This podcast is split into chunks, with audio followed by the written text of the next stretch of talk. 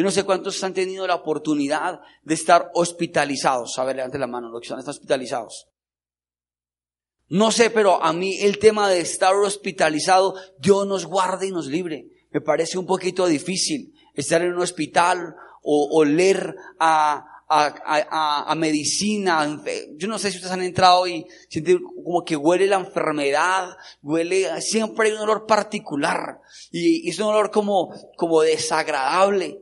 Pues si alguno de sus familiares se encuentra en un hospital, tenemos que orar porque la situación del que está en un hospital no es tan favorable.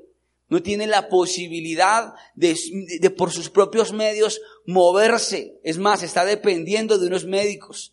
De pronto está conectado, de pronto está con medicamento. Es una situación realmente difícil. Ahora, yo creo que otra situación difícil que, digo yo, me costaría a mí mucho y creo que también a muchos nos costaría sería una cárcel estar el privado de la libertad, no poder salir a conocer sus, sus a ver su familia. Aquel, hace poco estábamos en, el, en la picota y, y, cuentan historias muy fuertes, historias que son eh, talladoras, donde vimos hace poco en una visita que hicimos a la cárcel un hijo que se reencontraba con su padre y no fue el cuadro romántico porque es difícil que, que, un, que un niño, que un jovencito que lleva toda su vida sin identificar a su padre, lo vea y corra y lo abrace.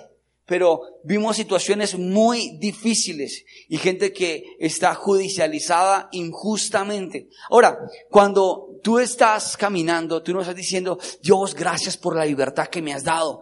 Gracias porque estoy en la calle. Gracias porque puedo ver el sol. Gracias porque puedo caminar. Gracias porque puedo pensar. Gracias, gracias, gracias. Seguramente no. Hasta que de pronto no llegues a una situación que te lleve a agradecer la libertad, agradecer la salud, agradecer la familia que tienes. Y es literalmente donde encontramos nosotros que en la travesía por el desierto, muchos hombres de la palabra fueron introducidos como José, que no, José no lo pidió, que José no pidió una cárcel, José no pidió que sus hermanos le tuvieran envidia, José no pidió que sus hermanos lo vendieran, lo metieran en una cisterna. José no pidió eso, pero ¿qué fue lo que hizo que en esa travesía por el desierto José llegara a una cárcel? llegara a ser calumniado, llegara a ser envidiado por sus hermanos, a ser menospreciado. Fue porque él literalmente tenía una característica que los, en el verso 19, sus hermanos lo identifican. Dice así, y dijeron el uno al otro, he aquí viene un soñador. He aquí viene qué? Un soñador. Una persona que es soñadora, eh, no está limitada por unos, por unas, por unas paredes, o por una circunstancia. Una persona que es soñadora le pueden quitar absolutamente todo, sus finanzas, cualquier cosa, pero sus sueños no se los pueden quitar. Ahora, tú tienes que ver algo y es que sí o sí por la travesía por el desierto, Dios va a emplear algunas escuelas, algunas universidades que te van a formar y te van a costar. Por ejemplo, cuando tú quieres capacitarte en el tema financiero, tú puedes ir a hacer un curso de, de mm, cultura financiera, inteligencia financiera, hacer algo sobre coaching financiero y empresarial, y está bien, pero muchas veces tienes que ser probado a través del fuego, a través de una cárcel, a través de una circunstancia. Ahora, con esto no estoy diciendo que todos los problemas y todas las pruebas que vivimos eh, Dios no las manda, pero cuando Dios quería preparar a José para que fuera grande, Dios lo mandó por un desierto que él no pidió, un desierto difícil. La travesía por el desierto costó, fue dura, le, le costó a él. Ahora, cuando miramos la vida de Nelson Mandela, 27 años en la cárcel, 27 años guardado, 27 años ahí en una isla de las más eh, tristes, de las más deprimentes, a donde los que se fugaban no tenían cómo fugarse porque estaban en una isla. Iban allá los peores y fue por rebelión, calumnia, por rebelión porque él estaba buscando la igualdad, fue judicializado 27 años. Yo creo que si a nosotros nos privan de la libertad 27 años, 27 años son el tiempo preciso para olvidar los sueños, para salir blanditos, para salir y que le digan a uno, Nelson, ¿cómo te fue? No, la verdad, pues ya más anciano, la verdad quiero disfrutar de mi familia, quiero ir para mi casa, quiero descansar. No, él salió más convencido de sus sueños que nunca. Él salió y después fue puesto como presidente de Sudáfrica. Fue grande, cumplió su sueño, fue reconocido, se ganó un premio de la paz. Fue un hombre que marcó la historia, fue un hombre que allá lo recuerdan con amor, con cariño. Es un ícono de la historia, dejó huellas en, la, en, en este mundo. Pero ¿por qué él vivió eso? Porque aunque él estuviera en una cárcel, él nunca se dejó llevar por sus emociones. No se cargó contra el gobierno, aunque él se deje tentar y se deje provocar por, lo, por la gente que lo judicializó, él sale con otro pensamiento, porque una persona resentida nada bueno da. Una persona cargada con resentimiento, nada bueno da. Es más, me atrevo a decir que Dios no permite que una persona cargada suba a un lugar de fuerza y de poder. Ahora, José vive exactamente lo mismo. José es judicializado, es calumniado, llega a la cárcel y estando ahí en la cárcel se convierte después en el copero del rey y se convierte en el segundo al mando, el intérprete de los sueños del, del rey de Faraón y se vuelve el segundo al mando en Egipto. Después llega su familia y comienza a cumplirse todo el sueño que él había visto, que se inclinarían ante él, llega toda su familia y comienza él a ser vehículo de transformación para ellos. Pero si ustedes miran la Biblia, José buscó una prueba José hizo algunas dinámicas para reencontrarse con ellos, pero José nunca tuvo en su corazón resentimiento y rencor. Por ejemplo, si tú vas a pedir una camioneta para chicanear, Dios es muy seguro que no te la dé.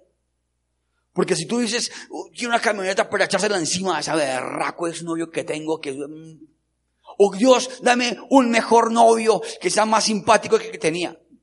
Son oraciones infructíferas. Señor, que se muera mi vecina, que es una vieja chismosa. No va a suceder, no va a pasar eso. Dios, mira a la eh, chica que está en la iglesia o el chico que es medio mundano, Dios, dale lepra. Dios no va a hacer eso. Ese tipo de oraciones son infructíferas, no van para ningún lado. Pero cuando tú tienes un corazón sano, cuando tú tienes un corazón limpio, Dios comienza a darte lo que tú has soñado. ¿Cuántos tienen sueños? ¿Cuántos tienen sueños? ¿Cuántos sueñan bendiciendo llevando a su familia a bendición. ¿Cuántos han soñado que de pronto un día ustedes invitan a toda su familia a una finca y ustedes pagan absolutamente todo? Piscina, todo y la comida, todo. No que llegues allá, bueno, la vaca, las cabezas. Sino que usted sea el, el, el, el generoso, el tío rico, el primo rico, el hijo rico, el nieto rico. ¿Cuántos sueñan eso? Para que se dé eso, Tú tienes que saber que tienes que tener un corazón limpio. No llegar allá, ¿qué tal la comida? ¿Cómo te pareció? Sino con humildad. Y José tuvo esa actitud. Cuando sale Nelson Mandela, no salió eh, flagelado por una cárcel. Sus sueños no habían sido pixelados. Él salió más convencido. Yo creo que los primeros años, si lo hubieran entrevistado, en los primeros 10 años, le dicen, Nelson, ¿qué, qué sientes? De pronto siento dolor, siento tristeza. He luchado por la igualdad y mira dónde estoy. Me, están callando. El gobierno me calla. Me están calumniando. De pronto hubiera dicho eso, pero al salir le dijeron, bueno, y Nelson, ¿qué sientes ahora? ¿Qué, qué piensas? No, seguimos con el mismo propósito. Vamos por la igualdad. Vamos a construir un país diferente. Vamos a hacer algo completamente distinto, sin importar lo que sucedió. Bueno, pero Tienes que ir al gobierno, tienes que golpear puertas allá, tienes que acercarte a los que seguramente te juzgaron. No importa, allá iré, bajaré la cabeza y poco a poco Dios lo fue incursionando y se convirtió en un pilar de un país. Así sucede en este mundo. Literalmente nosotros tenemos sí o sí que meternos por un desierto. Porque cuando Dios quería llevar a José a la cima, primero lo llevó a que muriera a su familia. Y esto duele, pero tuvo que renunciar a ellos. ¿Y cómo renunció a ellos? Cuando fue vendido, cuando fue vendido él sintió dolor, sintió tristeza, pero soltó su corazón, porque no encontramos en la Biblia que estuviera con la mujer de Potifar allá hablando, Y la mujer de Potifar, José, José, mira lo que tengo aquí, José. Y él de pronto por allá mal emocionalmente, ay, sí, estoy con una sed. Estoy decepcionado porque mi familia me votó, me siento herido. Venga. Algunos dicen, por ejemplo, que se entregan a una persona porque han sido heridos. Perdón les digo, eso es una completa ignorancia.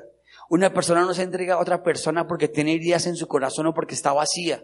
Se entrega porque no tiene un sueño, porque no tiene un propósito de vida, porque tiene su, sus sentimientos empeñados un, en un pasado. Pero cuando yo tengo mis sentimientos comprometidos con mis sueños, no me voy a prostituir ni me voy a vender. Amén. Amén. Y llegó José y la mujer de Potifar lo tienta y él sabía que tenía un sueño. No, no, no, no, no, no, no, no, no, no, no. Yo no sé, yo no, no hemos llegado a estudiar tan hermenéuticamente o a tener tan claro cómo fue ese tema. El tema fue que salió José en bola, corriendo. Y cuando sale José corriendo, comienza ella a calumniar y a juzgarlo. Miren, yo te voy a decir algo. Los soñadores son juzgados.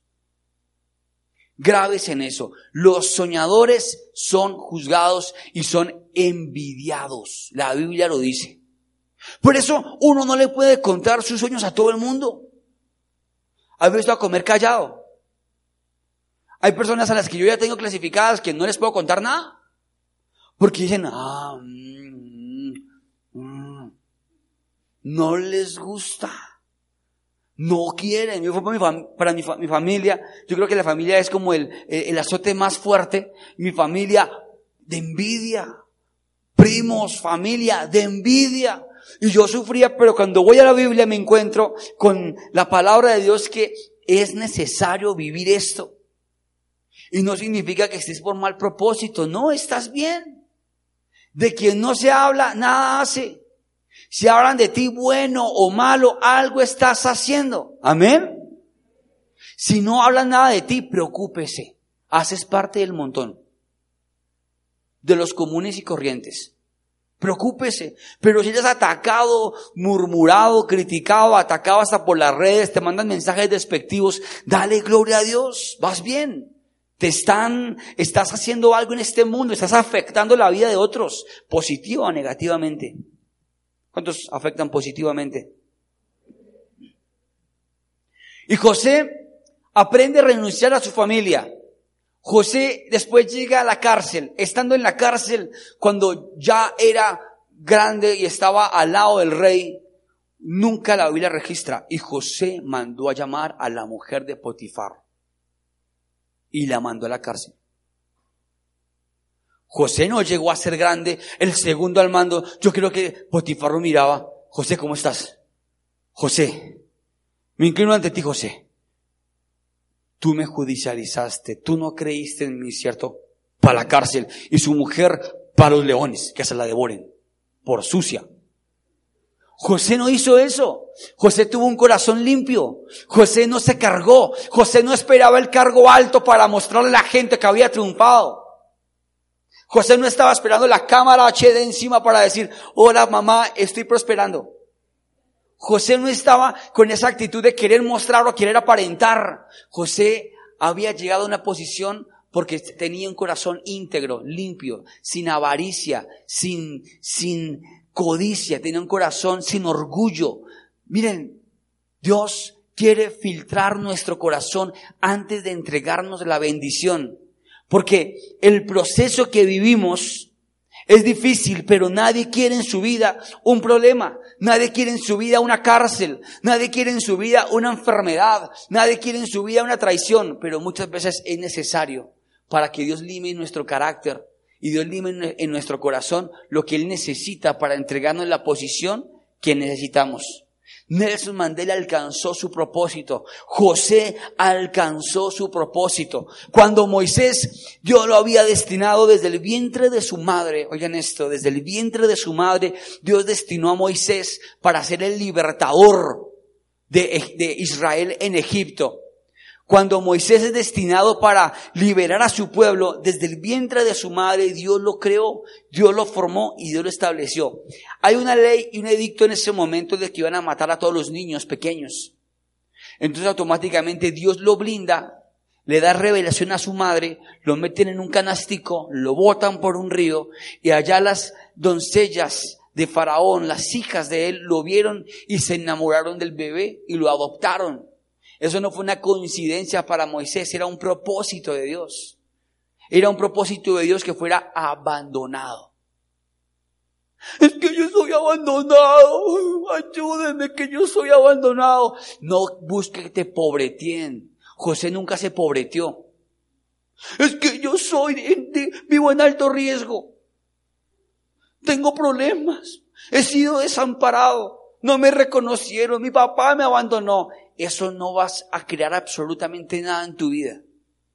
Es la reacción positiva que tú tengas frente al llamado. ¿Me hago entender? Moisés no mantenía allá en Faraón. A mí deme que es que yo soy adoptado. Moisés fue adoptado, pero Moisés se preparó en las mejores lenguas, fue capacitado, fue entrenado ante la lengua egipcia, tomó buenos hábitos, aprendió, caminaba, tenía buen linaje, andaba entre el pueblo con autoridad y aunque veía a su pueblo y él sabía que era israelita, que era hebreo, él sabía eso, él los miraba y trataba con ellos con amor, pero era, él sabía que tenía un linaje diferente. Ahora, estaba preparado. Un día la arrogancia, el celo, la ira, su yo, lo consumen y mata un, egipcio, un soldado egipcio, porque estaba maltratando a uno de su sangre. La sangre lo, lo jaló y se salió de su carácter y mata a un egipcio y tiene que huir. Y cuando huye, Dios comienza a crear la escuela, la universidad de la vida de Moisés. Llega a un desierto en donde comienza a cuidar las ovejas de su suegro.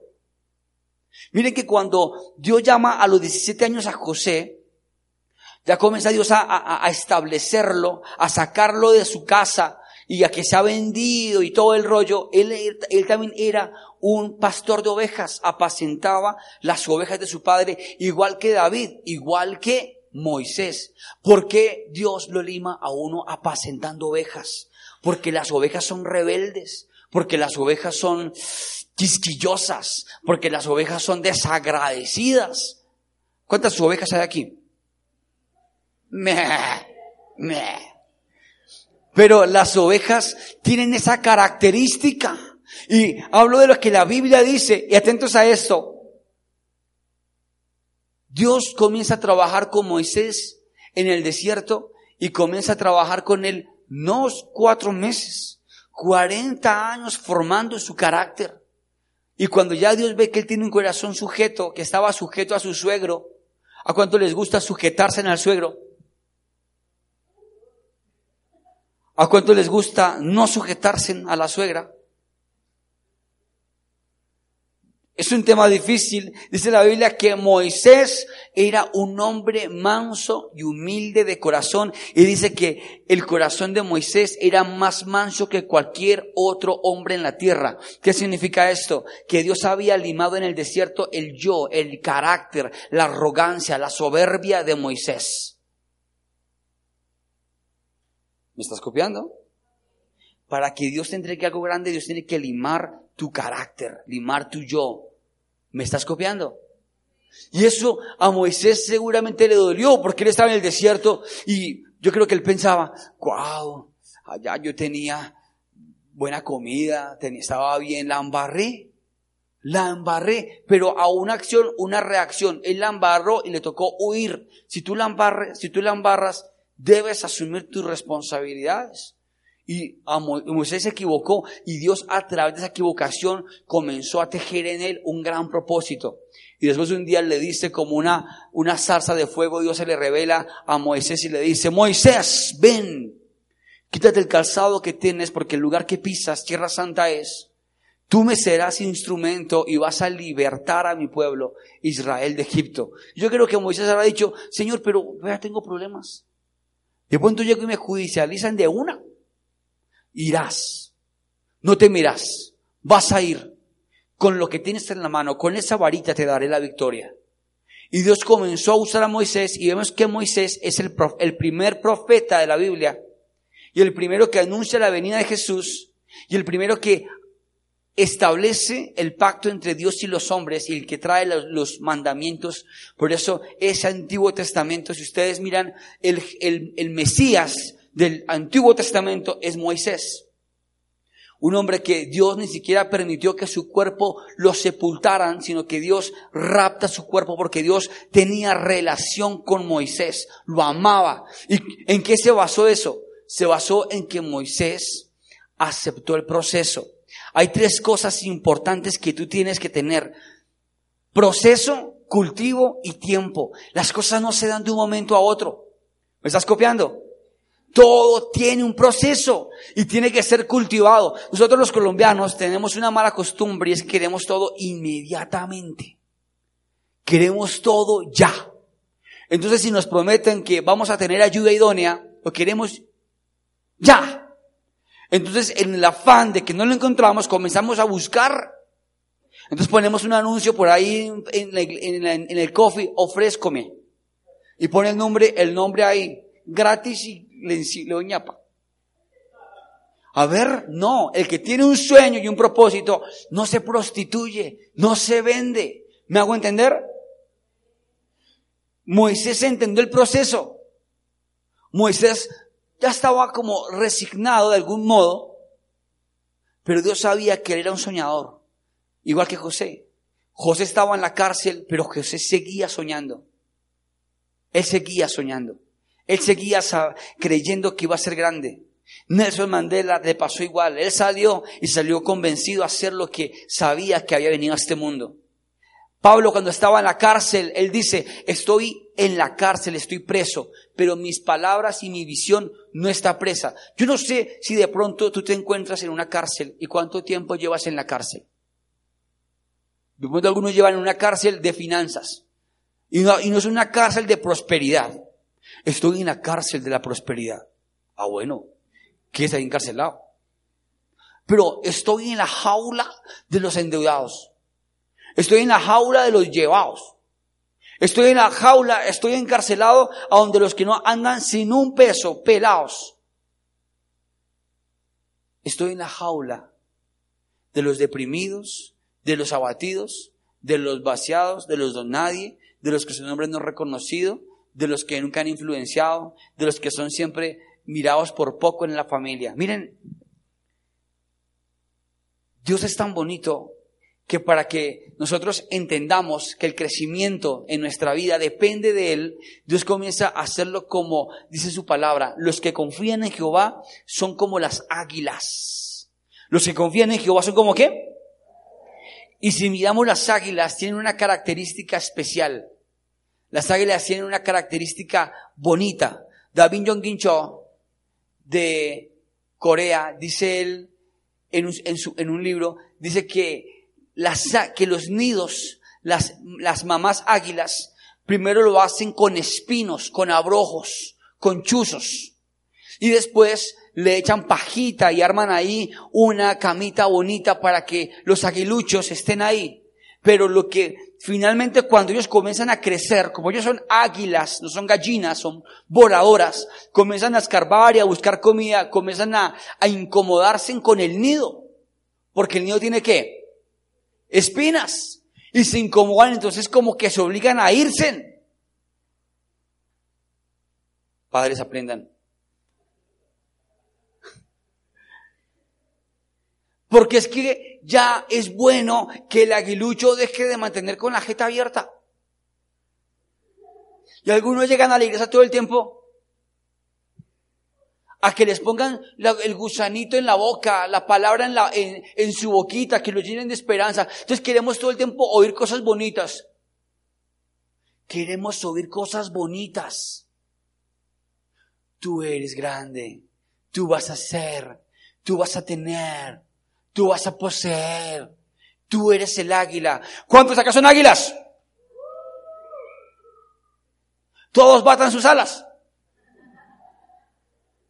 Y comenzamos a creer en estúpidas fábulas y en bobadas y en conceptos cuando encontramos en la palabra de Dios que Dios comienza a tratar al águila como a nosotros y comienza a compararnos con ellos. Y el águila cuando es aguilucho y es pequeñito, su madre le incomoda la cuna, el nido, para que comience ya a entender que es un animal, un, un, un, un ave formada, creada para grandes cosas, que puede tirarse, puede extender sus alas y puede volar, que puede tomar con sus garras grandes presas. Pero nosotros no podemos ser alcahuetas y pensar que todo el tiempo eh, las cosas malas son porque es que estamos de malas o porque Dios no nos quiere. Nosotros tenemos que saber que cuando hay espinas, cuando hay cárceles en nuestra vida, es porque Dios quiere sacarnos de la zona de confort y llevarnos a un nivel de pensamiento diferente. Amén. Y dice, por ejemplo, em, acá José, eh, me gusta, perdón, el verso 20 dice, ahora pues venid y matémosle y echémosle una cisterna. Hay mucha gente que quiere a ti literalmente matarte los sueños y quiere meterte en un lugar donde no seas reconocido, un lugar a donde estés en descrédito, un lugar a donde estés al anonimato. Cuando hace poco en una predicación alaba de David, David estuvo mucho tiempo en anonimato, en soledad, en depresión, en angustia.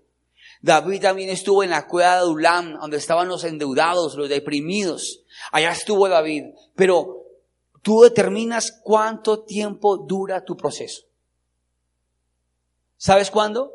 Cuando tú digas, Señor, ¿qué quieres conmigo? ¿O para qué quieres esto? ¿Qué ha pasado con, con todas estas cosas? Primero, tú tienes que aprender a perdonar. A veces eh, llegan a, a, mi, a mi WhatsApp mensajes eh, despectivos, mensajes no tan bonitos. Y, y a veces es rico mirar lo que la gente piensa lo que la gente dice, eh, esta posición de soñador no es tan fácil. Es una posición que te, te pueden atropellar, te atacan, pero mira esto, no nos pueden robar nuestros sueños. Los sueños que Dios te ha dado, nadie te los puede matar, nadie te los puede quitar. Tú tienes que saber que aunque estés en la cárcel, debes vivir el proceso con alegría. Dígale que está al lado, vivir el proceso con alegría.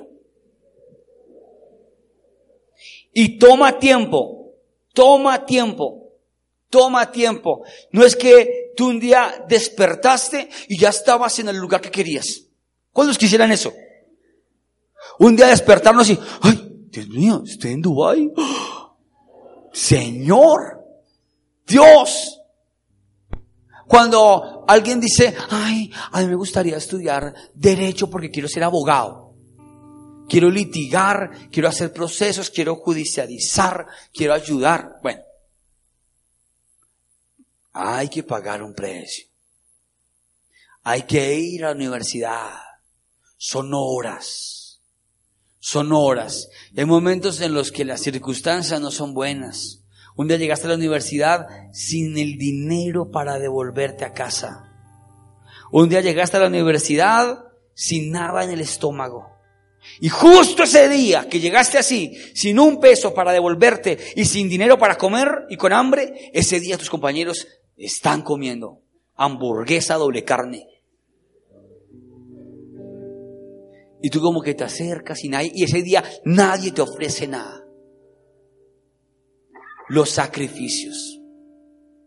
Para cumplir un sueño, para cumplir un propósito, mira, te toca pagar un precio, no va a ser fácil. No va a ser fácil. No va a ser fácil. No va a ser fácil. No va a ser fácil. Esta semana tuve tres días de reuniones con, con, con pastores y con, y con, con mis pastores también.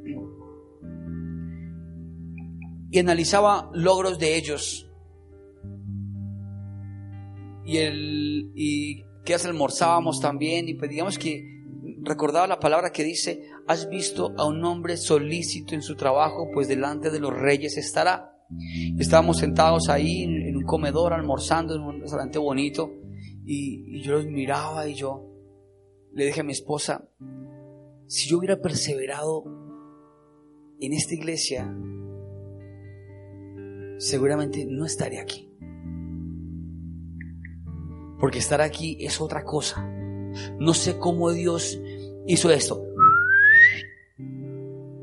Y me adelantó un proceso de años y cómo Dios lo hizo. Ahora Dios también nos entrega un, posición, una, un, lugar de posición extraño, diferente. Eh, yo nunca he estado metido en los Bogotá Gospel, ni en los eventos Gospel de Bogotá, ni nada de eso. Y pues el creador de Bogotá Gospel, los creadores, eh, fue la concejal Clara Sandoval y su esposo Fernando Ramos. Y fueron los que legislaron y pusieron Bogotá Gospel y han luchado para que permanezca. Y son los que permitieron la adjudicación de un presupuesto en las diferentes localidades para que hubiera eh, gospel en localidades, depende el comité y todo el proceso. Y me llaman a, ser parte del comité de, de, de, de los eventos gospel y con una posición que no tengo ni idea. Con el tema de comunicación, el tema de media y todo eso. Y, y fue porque hablé un poco como ganador y me paré y hablé algo así. Entonces me dijeron, tú eres el postulado para eso. Entonces firmaron ahí. ¿Estás de acuerdo? Y yo, Espíritu Santo. Y me quedé pensando automáticamente que cuando la pastora fue hecha concejal, por dos veces fue la mejor del, del, la mejor concejal del, de, la, de la ciudad y del país.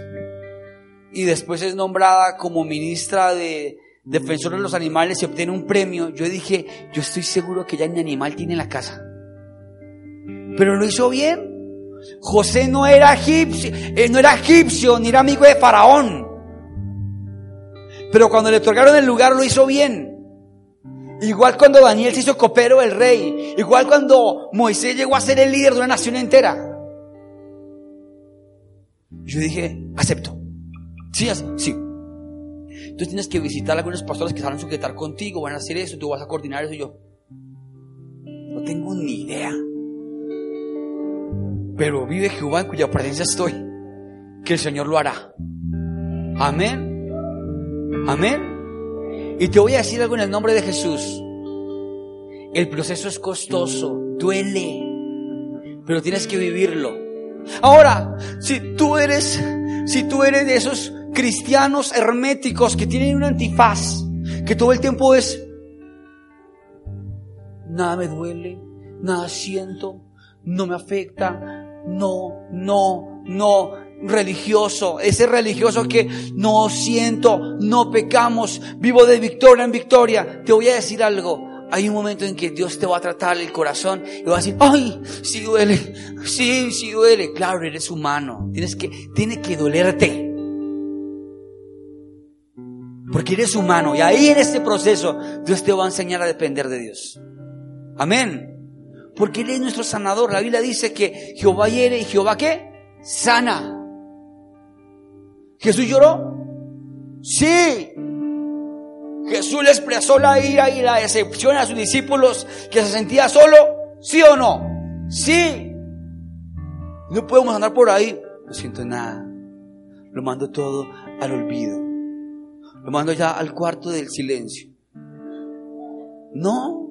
Ese cuarto del silencio estás evitando el proceso. ¡Viva el proceso!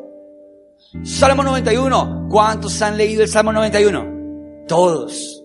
Es más, los, eh, en algunas eh, doctrinas, en algunas casas, tienen la Biblia puesta en el Salmo 91. ¿Se han dado cuenta? Y toda la Biblia es blanca y esas dos hojas son amarillas.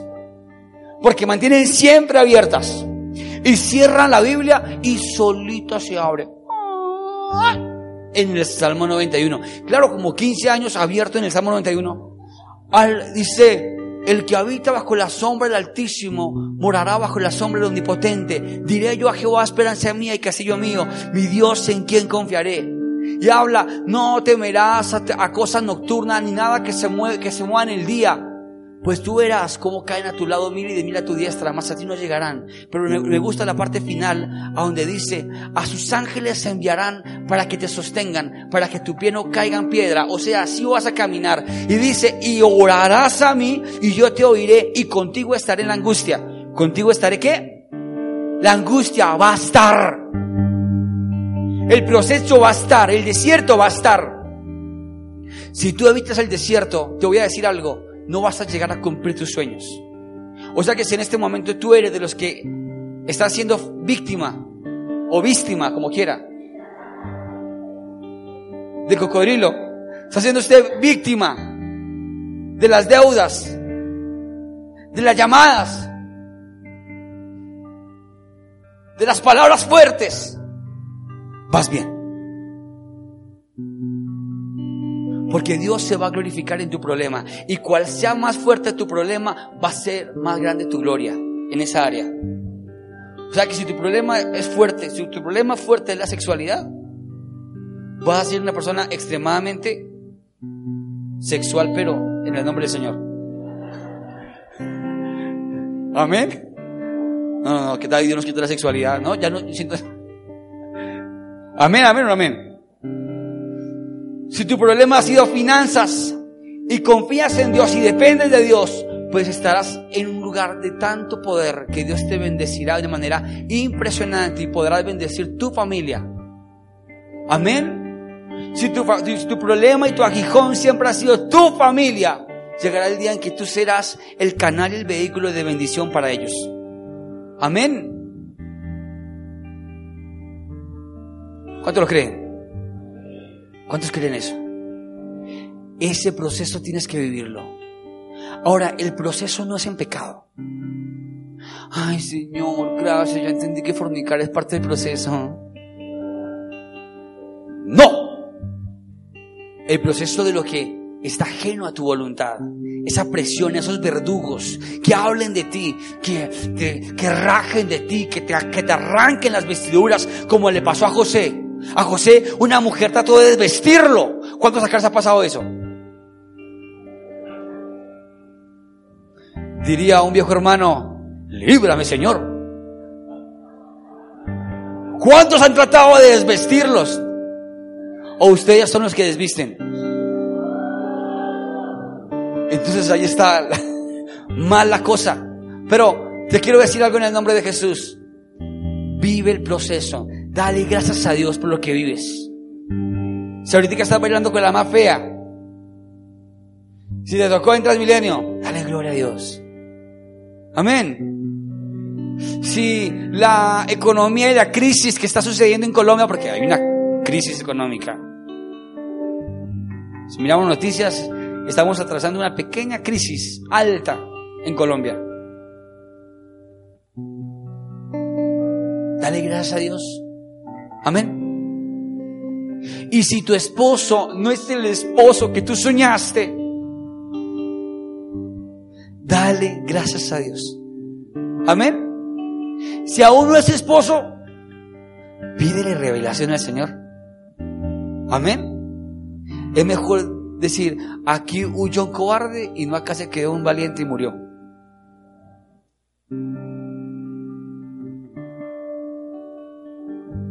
Vamos a amar el proceso. Nadie puede enjaular tus sueños. Si tú tenías un sueño y lo tienes empolvado, toca que lo desempolves y lo pongas en la puerta de tu casa. Hablo algo espiritual, ¿no? No se va a poner al pendón allá.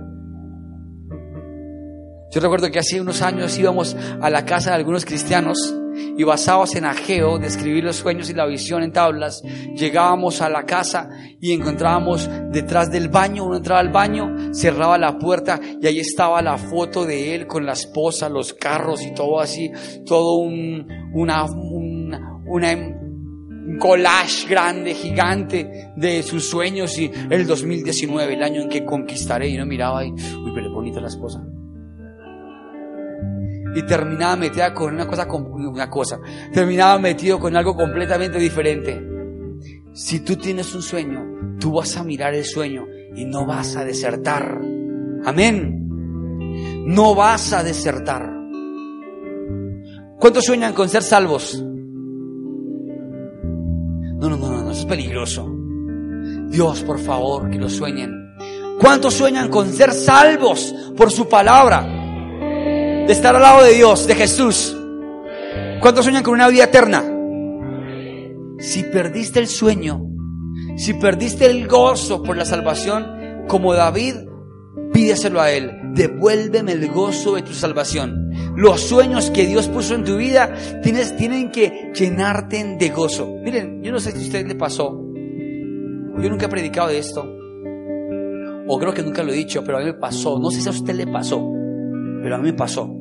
Es más, me sigue pasando. Quiero confesarlo. Y no hablo de hacerme chichi en la cama cuando era niño. Pero cuando yo era pequeño, yo me iba para el patio o para el garaje y me montaba unas películas, unos sueños y me ponía a soñar. En esa época era Rambo y me ponía a soñar que yo era Rambo. Imagínense, miren ese sueño tan cumplido, ¿no? Dios es muy bonito. No, se rían porque Sara se rió y Dios bendijo. Ahora, eh, y soñaba que era Rambo, soñaba con que tenía carros, soñaba que yo tenía una isla. Y en ese sueño duraba harto tiempo, pensando, soñando, duraba ahí harto tiempo, harto, harto. Y de grande me pasa igual. Perdón, me pongo a soñar, a soñar, a soñar, a soñar, a soñar. Despierto. Dormido no sueño. Es muy raro el día que sueñe. Dormido no sueño. Despierto sí sueño. Voy en el carro, voy soñando. Sueña. Sueña. No dejes de soñar. No te pie.